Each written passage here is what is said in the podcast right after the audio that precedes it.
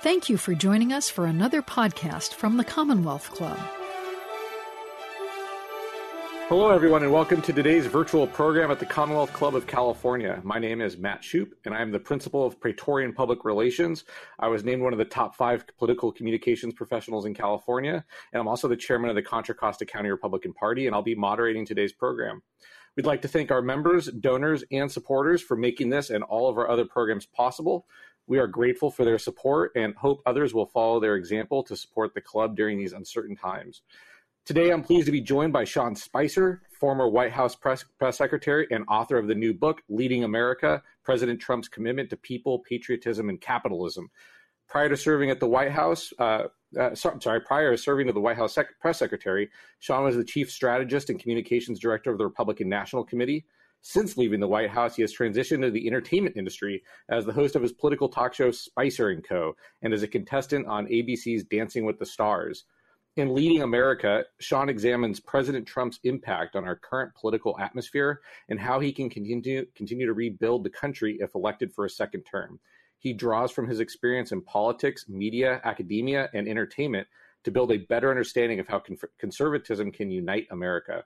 We'll be discussing a lot in the next hour, and I want to ask your questions too. If you're watching along with us, please put your questions in the text chat on YouTube, and we'll be getting to them later in the program. Thank you, Sean, for joining us. How are you doing? Thanks, today? Matt. I appreciate being back with you guys. Unfortunately, uh, it's not in person, but Yeah, so I kind of want to, you know, one of the first things that kind of grabbed me right when I opened your book was your your your just your table of contents. You, you you jump right into it. I was expecting, you know, another kind of behind the scenes biography of, um, you know, what it's like to be the press secretary and Dancing with the Stars, and instead you you kind of went right for the jugular of what's going on in America right now, and in a way that I think a lot of people who are in this the echelon of society and government that you have been have been unwilling to or afraid to do. And I, I, guess my first question is, what what really kind of inspired you and gave you the confidence to kind of jump into this really hot button issue going on right now? Uh, yeah, well, first couple things. Thank you. It's good to be back with you guys. Unfortunately, uh, it's it's not in person, but it's it's the world that we live in today. Um, you're right. The first book, the briefing uh, that I was, I think I spoke to you guys about a couple years ago, was personal. It was about my story and the behind the scenes part but it just it didn't feel right to get into the policy in the same way because that that wasn't really the goal of the book. This one, I mean, first, just for those who, who haven't read it yet, chapter two is all about Dancing with the Stars, so you can get that. Um, but what the difference is is that instead of just telling you the behind the scenes, I think part of it is to explain like what we're up against because you know, and I think we've seen this in the past 96 hours more than I ever could have imagined when I started the book. We're up against a media, Hollywood, big tech that has an agenda and will do anything and everything to ensure that we are indoctrinated with the message they want and will block anything from it. And I, I've never thought that I would see the extreme version that we're seeing now, where you have a story in the fourth oldest paper in America that was founded by Alexander Hamilton that uncovers a story that no one denies is true. Like literally, no one denies is true, and yet the Washington Post and the New York Times are out there saying don't link to it. Um, you have Twitter censoring it, and folks in big Hollywood doing everything they can to avoid talking about it. It blows my mind the degree to which we're up against a, a very hostile um, set of institutions in America. And I mentioned a few of them, but you think about academia, both K through 12 and then college. And people, Matt, have to understand what what we're up against because as conservatives, I think a lot of time you hear this like, "Oh, you guys are just whining." And when you read the book and you understand the totality of what we're up against in all of these various institutions, I think you have a much better understanding of how big of a problem this is. Yeah, you know, I, I think that this is, as you said, it's really been on display lately. I don't know if you saw this, but a few days ago there was a free speech rally in San Francisco, you know, with a couple dozen conservative protesters outside of Twitter, and they were met by hundreds of counter protesters who assaulted them and, you know, I think to your point, it's pretty crazy that people peacefully protesting the need for free speech is then attacked, you know, by people who claim to be anti fascist. Where, where, how do you see us recovering from this? Is, is there a way out? Um, you know, it's funny because I think that ironically, the left likes to preach tolerance, tolerance, to be tolerant, tolerant and inclusive. Uh, yet those are the two opposite things they are. It's more the right, and I talk about this in the book, that I had this struck up this kind of friendship and um, conversation, if you will, with Karamo Brown, is a very liberal LGBTQ activist that was uh, on the show Queer Eye, and we kind of had our trailers were next to each other in the show, and yet the media attacked us for being civil to each other. They were talking about how you know how odd it was that we were having this conversation, and how Karamo, you know, faced a backlash from the left for not calling me out on various things. I think that the way we we make it better is by fighting and winning, meaning that until we expose it, the left the left wants to talk about civility and conversation and tolerance, but the reality is they don't want it. As by the example you just gave, it's absolutely true, and so we need to expose it. Um, I did a segment on my show yesterday, and I talk about this in the book. In the month of September, late night shows, Colbert, Fallon, and uh, uh, Kimmel had 435 negative jokes about President Trump and 15 against Joe Biden. Even our late night shows aren't funny. They aren't that opportunity to sit back, relax, and laugh anymore. Um, at the end of the day, they are now literally like political talk shows that should be on a Sunday show that you know are produced by the DNC.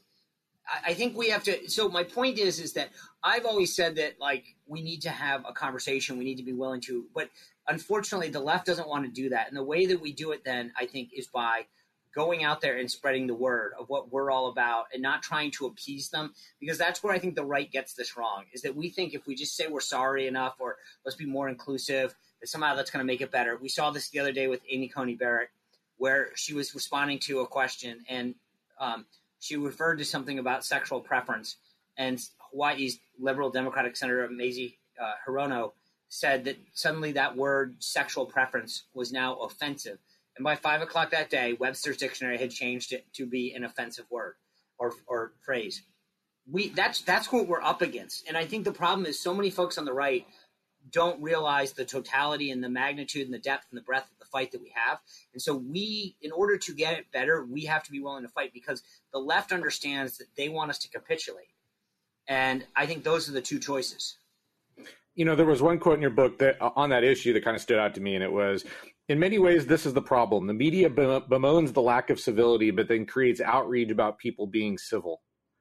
And I, it's been, you know, you talked a lot about interacting with media, and I and I do this as well all the time, like what they cover, but also more importantly, what they don't cover, and that they cause conflict. They talked, you know, you talked about your time on Dancing with the Stars about how a lot of the media, the way they were reporting, was trying to create conflict between you and the other cast members and whatnot why don't you elaborate from your own experiences how the media is actually well one they're driven by conflict. It's, it's a newsworthiness item for them. But i think it's not just conflict matt. It's it's I, I think you're absolutely right but it goes beyond that. In the book i write about this story that tom bergeron apparently isn't a big fan of mine. And um, i mentioned in the book that um, I bumped into him for really the first time since he since he didn't say nice things about me at, at, on Good Morning America and I was in the middle of a conversation with Erin Andrews, and he stopped and he made some comment to me, and I just looked at him and I said, "Okay." And the press line later that night, I was asked if I had had a conversation with Tom since Good Morning America, and I said, "Well, we had a brief conversation, and we bumped into each other in the hall." The way the press reported that, and you and I and everyone on this understands what we meant by that. Like I bumped into him in the hall, I had a conversation. It literally said the headline was Spicer and Bergeron have physical altercation right? That's that's not conflict. That's making up a, a headline and creating sensationalism. But that's what they do now. It's not just conflict. I get it. If it burns, it, or it used to be, if it bleeds, it leads, and like I get that. Like there, there's an old saying that it's not. You know, they never write stories about how many planes land. They write about the one that didn't. I get that. But there's a difference between that and making up news and creating and sensationalizing things for the sake of creating a story. And that's what's different.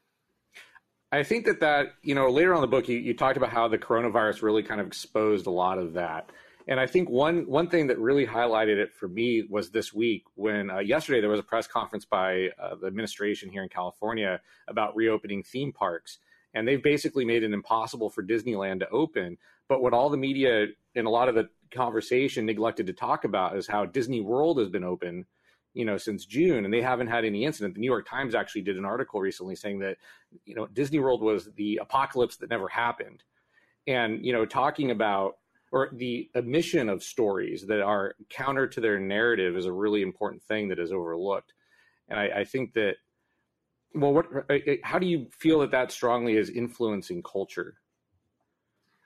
Well, I mean, because I think the example you just gave is there, which which is that like, look, you have an and I, I I'm going off what you're telling me here, but but I mean, you think about it, you have Disney World, which is you know bigger than Disneyland. It's it's opening. They've taken all these precautions. It's nothing's happening, and yet they want to create a scenario that doesn't exist, as opposed to maybe saying, let's look at how Disney World has done this well and how, in fact, it has in cases which I would think would be the story, and yet the, the angle is how do we find the negative? How do we go down a rabbit hole? Um, I, I, think you're seeing this, you know, in, in a different strip with this incident in Jeffrey Toobin, where CNN, you know, puts out this statement that you know Jeffrey Toobin is dealing with a personal problem. Well, this wasn't uh, like he has a, um, uh, you know, some some family issue that he's trying to take care of or work through. He did something highly, highly inappropriate, and yet, you know, there's a section in there that about covering for their own. Um, they they will how they cover a story depends on the angle it advances. If it's a negative anti-conservative, anti-conservative values or anti-conservative politician or Republican, then they're all for it. If it's if it advances the goals that they want, they'll find a way to either overlook it or twist it in a way that's not harmful. You know, I was actually going to bring that up later, but let's let's jump into that. You know, I found that the Toronto Star had an op-ed published uh, headlined "Horrified by Jeffrey Toobin's penis, put it away for now." And and the way that the Toronto Star tweeted about it was that the C- CNN and the country needs him and that we can wait to you know talk about this. You talked a lot about the advocacy from the newsroom, and you know they have their own clique and whatnot. I think this, to your point, is a perfect example. I mean, I, I read your book, and it's almost prophetic. A lot of what you talked about, you know. You know, it's it's funny when you say that because, and I'm looking up this section because I think there's a rule in there that, um, and it is. It's rule number one in chapter five: cover your eyes when it's our guys, right? When it's our guy, nothing happened here. It's like Star Wars Bart. You know, these are not the droids you're looking for. It, it's amazing how I, the the section that I thought was so funny in this is when Megyn Kelly asked a question about blackface. She was fired. She lost her show. When Jimmy Kimmel, Joy Behar, and countless other folks on the left wore blackface, there was nothing to it. Look the other way.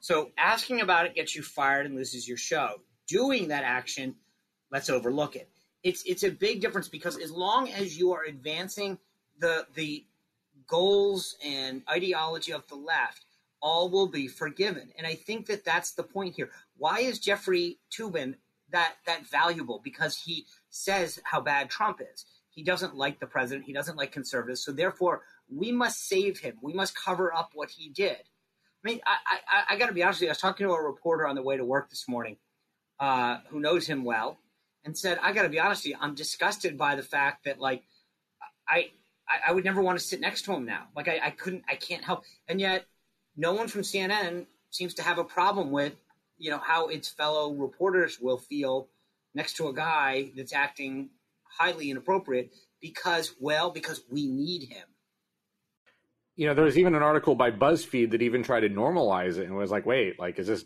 weird like this is common isn't it and it, it is it's really fascinating that had that been a you know conservative commentator on Fox News, this would have been you know probably bigger than Hunter Biden right now. But because it's one of their own, it's being totally pushed under the rug for the most part by the left. True.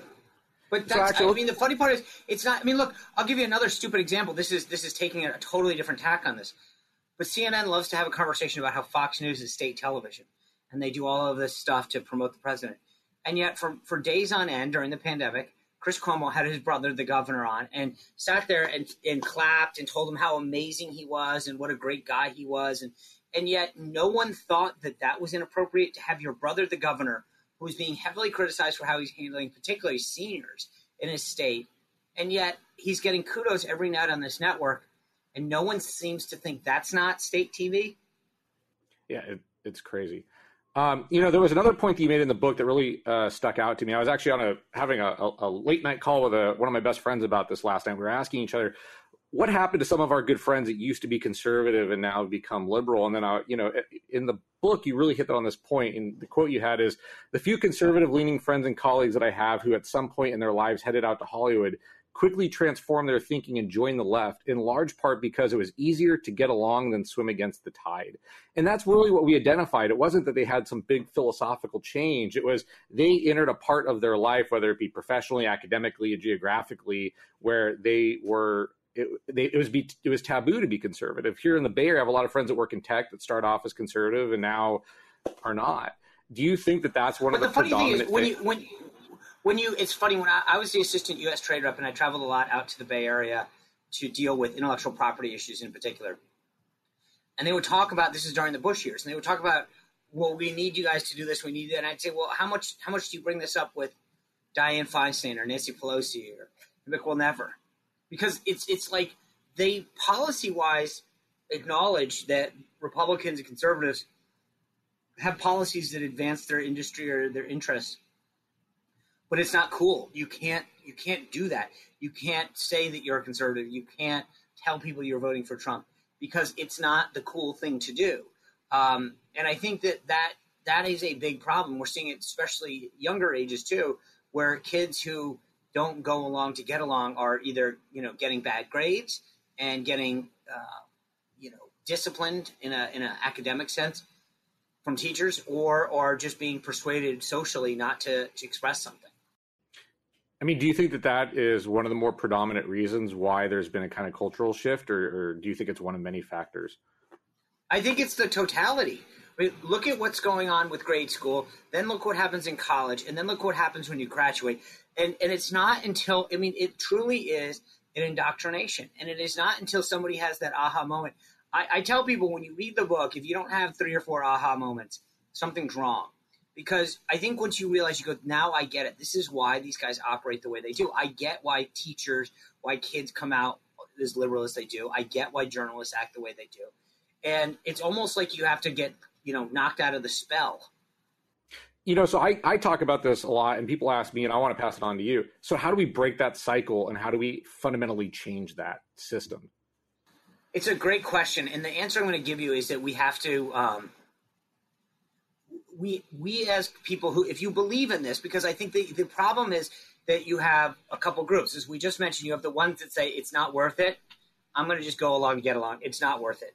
You have ones that are sheepish and that's not a bad thing. It's for because I, I know that there's a lot of people um, who I deal with, uh, a lot of women, a lot of professionals um, who say, I just it's not you know I can't I don't want to I don't want to bring it up I don't want to say anything, and then you know you, you've got to realize that unless the rest of us go out and fight the fight, and what I mean by that is is in a way that facts are on our side, and I lay this out in the book. What liberals are most afraid of is the argument when you think about college campuses, I ask this all the time. I was out there at Berkeley, I've been to UPenn, and I ask how many times have you had a conservative on campus? And they'll usually say one, two, at most three times.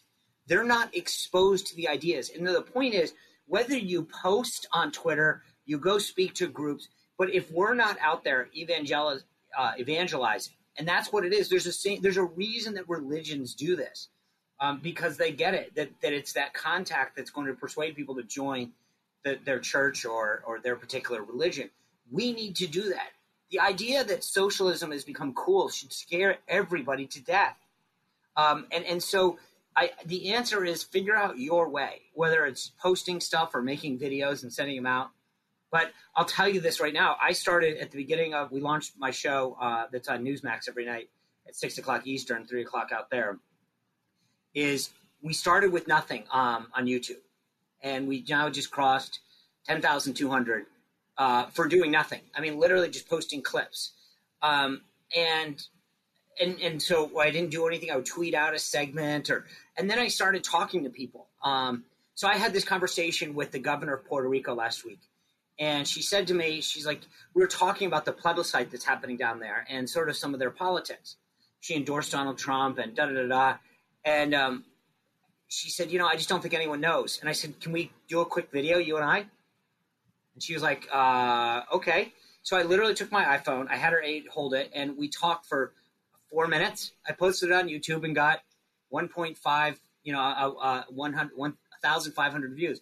Okay, that's not changing the world, but it's it's a. I mean, because she was talking to me about it. no one understands this about the Puerto Rican uh, political system, and this is how we vote, and this is what the plebiscite means. It doesn't mean. I said, well, what are you doing to get the word out? And and so I think that each of us can start to do that, um, and we all have the tools now to do it. So if it's an email list or a quick little YouTube video, but suddenly you know uh, you, you think about these influencers that are doing stuff on Instagram and YouTube and TikTok. Like these are kids. They don't have a base. They don't have advertising. They they have compelling stuff and they put it out there. There's no reason all of us can't be doing that. And then we build our little army of education um, to to let people understand what's at stake. Because more often than not, what you find is that people say, "God, I never heard that before. I never had anyone explain that to me." My colleague on the show, Lyndsay Keith, um, she worked at Google, and they, we always joke. Um, I mean, it was like she was like a zoo animal. They'd come by and pet her, be like, "You're the conservative," right? And they would want to ask. They'd be like, "Can I ask you a question? Why would what? What is the conservative?" And more often than not, they say, "Gosh, that's how I think." And you know, it was almost like, "Really? Do you know that if you actually stop for a second, you'd realize that you are a conservative. You just don't want to call yourself one." And so, I think we we need to engage more and be willing to do that because the less fear is is that is our message. I, I 100% agree. Actually, I'm not originally from the Bay Area. I'm from Southern California, but my first job when I moved here is I was the executive director of the San Francisco Republican Party, and I just put myself out there and had a great time with it. Uh, but you know, but at the same time, when Ben Shapiro comes to Berkeley, there's you know protests and riots, and it's crazy. you know, Matt, it's funny you say that. Okay, so I went to speak at Berkeley. I talk about this in the book, and I I will say that that was probably in the top five most nervous uh, experiences in my life because I had seen Ben, um, I'd seen, you know, and I'm thinking to myself, okay, what's going to get burned down? Who's going to shoot something? And so I walked on stage and I, I, and I was, I sort of said, Hey, can I, before we get going, can I make a deal with you? I said, here's the deal. And remember, I'm from the East Coast, so it's easy because I was a few hours, like, you know, it was seven o'clock there or whatever. So it's like, you know, I I I, I was in a much better place uh, going to bed wise, and I said, "Here's the deal." If you guys treat each other respectfully and we allow everybody to ask a question, I will stay here till every single question is answered. I will answer anything. You can ask anything you want. And I will stay here until everybody has their question answered, as long as you agree that we'll let everybody talk.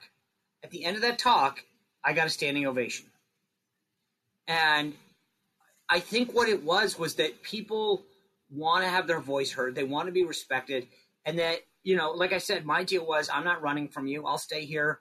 Um, I don't know how much overtime the cops got, but, um, you know, it, it, it, it, I think part of this is that if we engage, we'll be surprised at, you know, look, I've been yelled at, I've been heckled, I've been protested. I get it. But the funny thing is, I haven't gone to a single college in my last, in the last two and a half years that hasn't had an overflow capacity crowd. There is a yearning on college campuses to hear conservative speakers. They are so rare.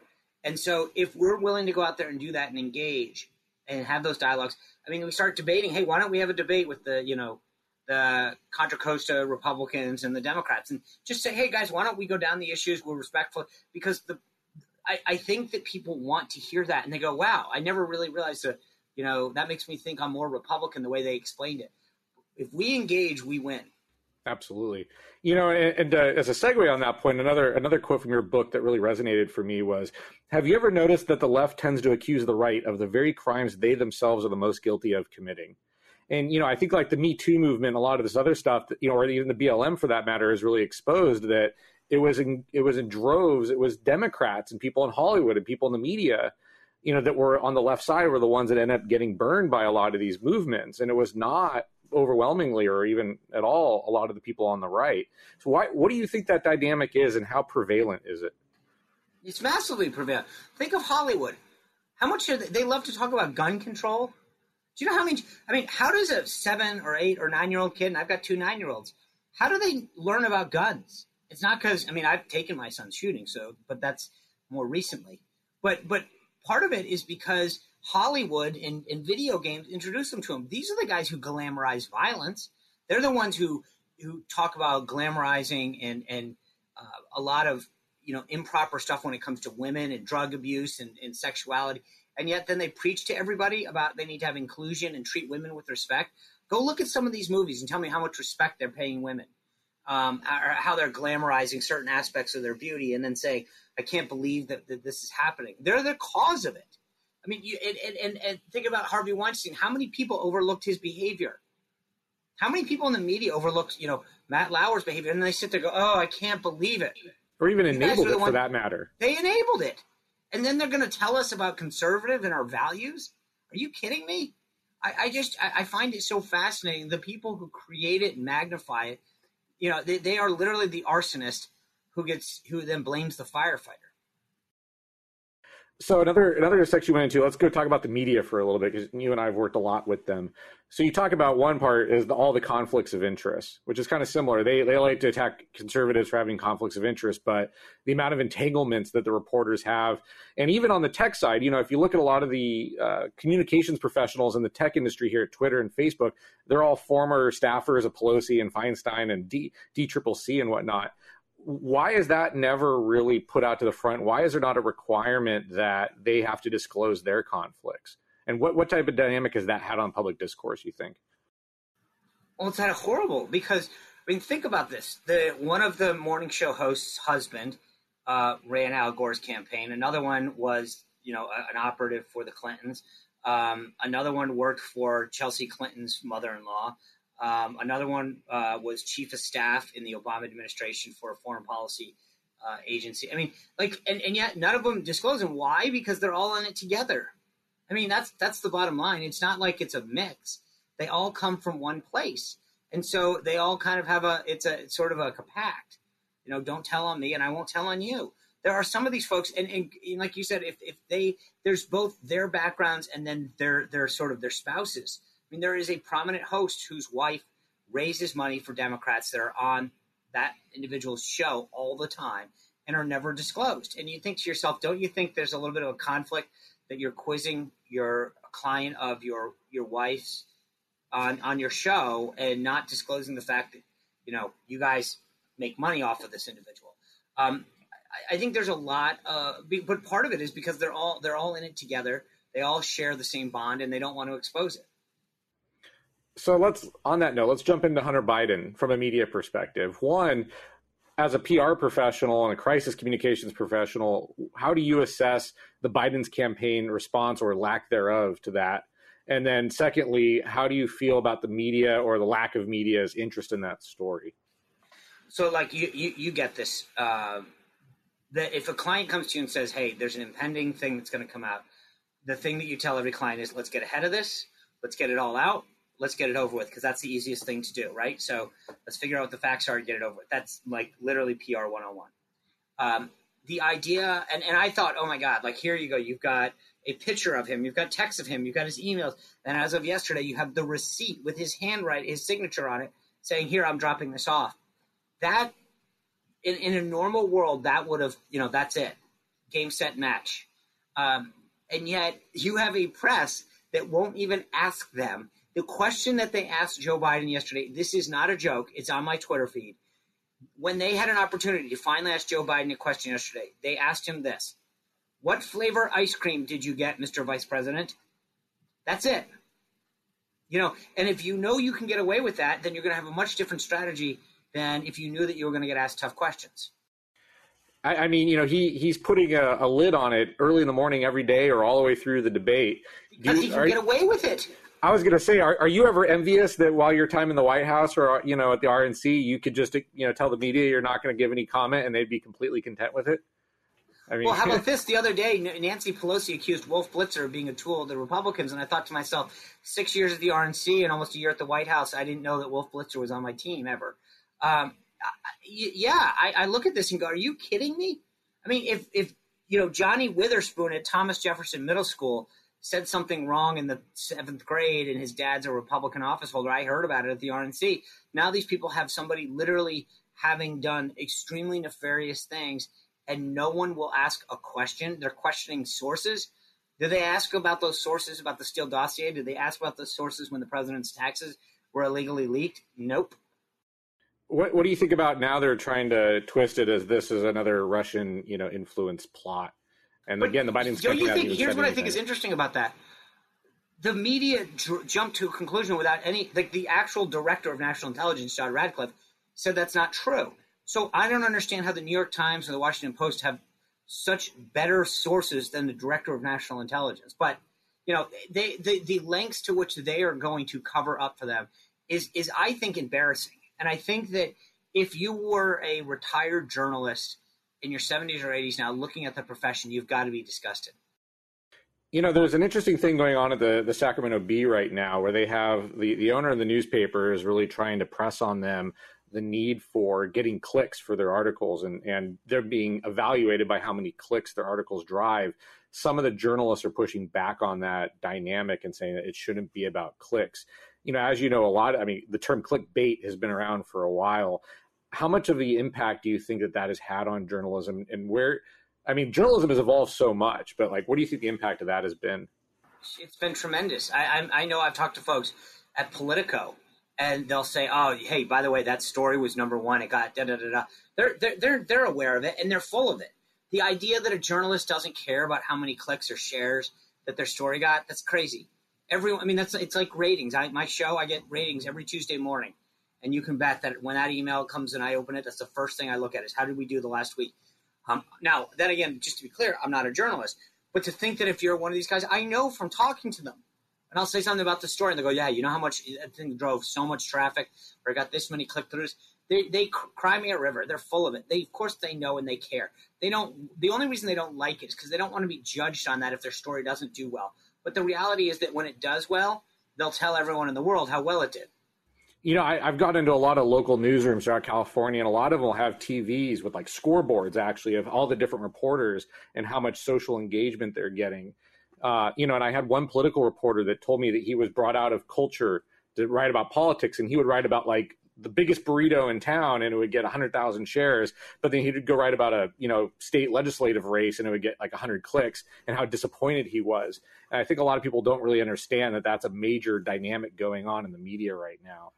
Yeah, so. but they, they, I mean, look, it's like any industry, but they want to pretend that it's not true, but they know it is, and they, and when it's going well, if that same reporter had written something interesting about the state legislative race and it had gotten 100,000 clicks, he'd be screaming from the rooftops on you. You're never going to guess how well I did because it's not to them about the story. It's about the clicks. It's about the views, um, and it's about you know their egos. Yeah, I'm going to switch over to some of the audience questions. I got my my fill there. Um, what is your opinion on both parties' outreach campaigns to young voters, and where can they improve? It's a really great question. Actually, we're going to be talking about it on my show today. We've got um, Michael Knowles, who's out in your neck of the woods out there. He'll be soon moving to Nashville with the, the rest of the Daily Wire crew. And then uh, a young guy by the name of Madison Cawthorn. He's a 25 year old Republican uh, running to take over Mark Meadows' former seat in North Carolina uh, for the House of Representatives. I'm fascinated by it because I look at politics as a very data driven thing, right? Which is you, you you look at what works and you do what works and then you abandon what doesn't. That's it. It's very simple. Um, young people tend not to vote. Seniors do. So seniors get the bulk of the attention. This election, I think, has the opportunity to be different. And if you talk to folks on the right, they'll tell you that young folks are engaging in ways that they haven't on the right. I'm not so sure I buy that. Um, the problem is, is that you know, to answer the question, young people a lot of times don't see the connection between their lives and politics and policies and the vote. So they'll say like, "Why do I care about you know these regulations or uh, you know whatever?" And or the courts um, and that's just a bit of being young. I think that they, they should be more engaged. Um, I think that we should find ways of engaging with them more and, and meet them where they're at. Um, and what I mean by that is that we're, we need to be on college campuses and in, um, and in uh, high school classrooms. I give Charlie Kirk a lot of credit. I write about him in the book that one of the ways that we have overcoming that is an organization like Turning Point USA that Charlie has founded, where they're going out and meeting these kids on college campuses. And if you watch Charlie's video, he's so logical. He'll say, "He'll be, you're racist," and he'll go, "Okay, why? Give me two policies." And they'll be like, "Well, cause, cause you support Donald Trump." Okay, well, what did he do? What pol-? and he challenges folks where they're at. I think we need to do more of that than anything else. Is is engaging because mar- politics at its core is marketing. And the way I put it to people is if you've got the best and most amazing product in the world and you put it on the highest shelf and push it way back, no one will find it. and the same thing with politics, where people always say to me about the Latino community and the Black community, you know, they should be Republican. You know, they're church going, they're entrepreneurial, uh, you know, they they're very family oriented, be like, and we never talk to them. So that's the problem. We need to engage in a lot of these areas where we haven't um, so much in the past, and it will pay dividends. Look, if you look at President Trump, uh, I, I, had a saying at the RNC. We we presidentially we usually get about eight to ten percent. Um, I think that President Trump has a real shot at getting about twenty percent of the black vote. So, as I like to say, we just need to suck less. Right? So I agree. we suck, and we got to be honest about it. We just need to suck less because sucking less is actually really good for us. So going from an F minus to an F, if you're trying to get into Harvard, is not going to get you anywhere. But it, it, it does show improvement, and I think that's where we as a party need to go is to understand that that incremental change is is is what we need to be focused on. So I, I actually am going to go off the audience questions and talk a little inside baseball that is actually directly related to this, and you're uniquely positioned to talk about it. So after Romney's loss in 2012, the RNC produced the Growth and Opportunity Report, where it did a pretty honest dissection of a lot of the failings that they had. And there was a lot of progress made on doing a lot of the outreach that you just described. I know that a lot of the RNC insiders and, and consultant class in the party was kind of angry at Trump having essentially blown up a lot of that, you know, outreach. But yet at the same time, as you just pointed out, Trump is generating more support in the Latino community, the African American community, the LGBT community than we had gotten before. So what do you think the dynamic there is in that and and how do you yeah, I'm just going to let that um, so here's the interesting thing is number one, I think a lot of people misinterpret the goal of the Growth and Opportunity Project, which was to basically lay out mechanically and otherwise what we needed to do. We did do a lot of the stuff on technology and other infrastructure changes, mechanically speaking, that the party did a really good job of, of pushing people to do. Where everyone gets hung up is the outreach part of it. So let me address that. The point that was made in that was that we, we need to get back to figuring out how do we grow enough of the vote to win presidentially. And the bottom line is that Trump did it in a different way. So, you know, in, the, the, the goal was how do we engage with these folks in a way of meeting where they're at? We weren't very specific with with how to do it, just saying, hey, look, we need to go places and do things. You know, I, I think where people misread this is that, I mean, if you look at Trump, he's engaging in the black community in ways that's never been before. He passed the First Step Act and got it signed. Right? That's not we just said you have to engage. He went well above that with the Black community. He's increased funding to HBCUs. He's uh, done a lot of empowerment zones and other things that have been particularly helpful to the Black community. So he's actually done very well there. On the Hispanic community, I think there's obviously room to grow. But if you look at his share of the vote, I think he's going to exceed um, what he got last time and, and definitely what Romney got. You know, one thing I like to point out is that the the Republicans and the RNC, especially, were were wise enough and humble enough to do that kind of introspection and and figure out how to improve. I don't feel like the Democrats have really done that. You know, because they can't. They go for it. I mean, Let's hear it. No, no, but, but the reason is because they can't. Because the Democrats have have stitched together this coalition of of victimhood, where it's it's will will you know they don't. Our goal is to lift everyone up and to say, you if we all succeed, you succeed. How do we get you on a level playing field? think about what's happening. We're doing a segment on the show today about how in a San Diego school district they're getting rid of um, certain aspects of grades, right? Their goal is not to say how do we lift people up, how do we increase, um, how do we empower people in the black community to get businesses to have home ownership to increase wealth. It's okay. Well, we're going to get rid of something because we don't want other people to have it, so that it, it's level. They push people down instead of bring people up, and the Democrats can't look past that because if they really wanted to be honest with each other, that, that the, the way that they stitch together the, their coalitions doesn't have that common theme. We do. So, last question, really. Um, what do you wish the readers of your book walk away with that they didn't know before? And like, you know, what, what's your what's your elevator pitch on it? So the the elevator pitch is this. I think that we often look at these individual things that happen in society and say, oh, woe is me. When you look at them in, in totality, what we face in all the major institutions, whether it's academia, Hollywood, um, government, big tech, big media, and understand how they are all on the same team fighting against us and understand the totality of what that looks like, you will get why we need to do what we need to do. Because I think so often you see one piece of the puzzle and you go, oh, that's interesting.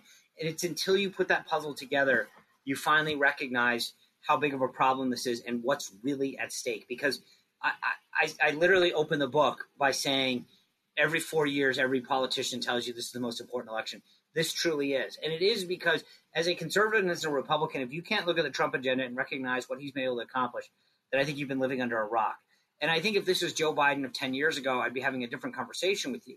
But the problem is, is that a Harris Biden administration is going to be run agenda wise by the likes of Alexandria Ocasio Cortez and, and Bernie Sanders. And the reality is this if Joe Biden is elected, there is no political scenario in which I see him not taking a Democratic Senate.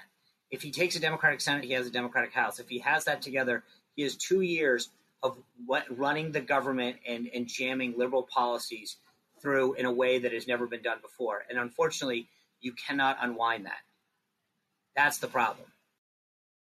You know, actually, I, we have two more minutes, and I one thing I wanted to hit on that I didn't, but you kind of hit on it was, uh, you know, CDA 230 and talking about the big tech.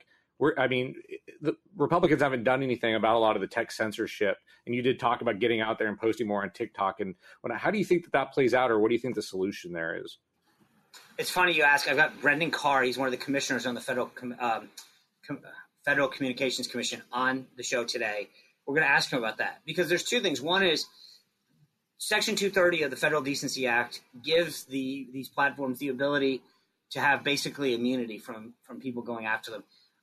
And I, am torn on this because I think it should be gotten rid of. I think they should be treated like a publisher. There's a lot of people who say, you know, conservatives better be wary what they ask for, uh, and I'm cognizant of that because what happens when it goes away.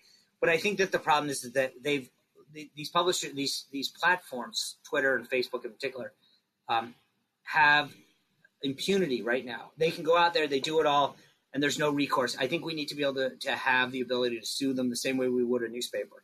Um, and, and they are tilting the scales, they're interfering with elections, and we need to understand that and act. All right. Uh, our thanks to former White House Press Secretary Sean Spicer, author of the book Leading America President Trump's Commitment to the People, Patriotism, and Capitalism, for joining us today. We'd also like to thank our audience for watching and participating live. If you'd like to watch more programs or support the Commonwealth Club's efforts in making virtual programming, please visit commonwealthclub.org slash online. I'm Matt Shupe.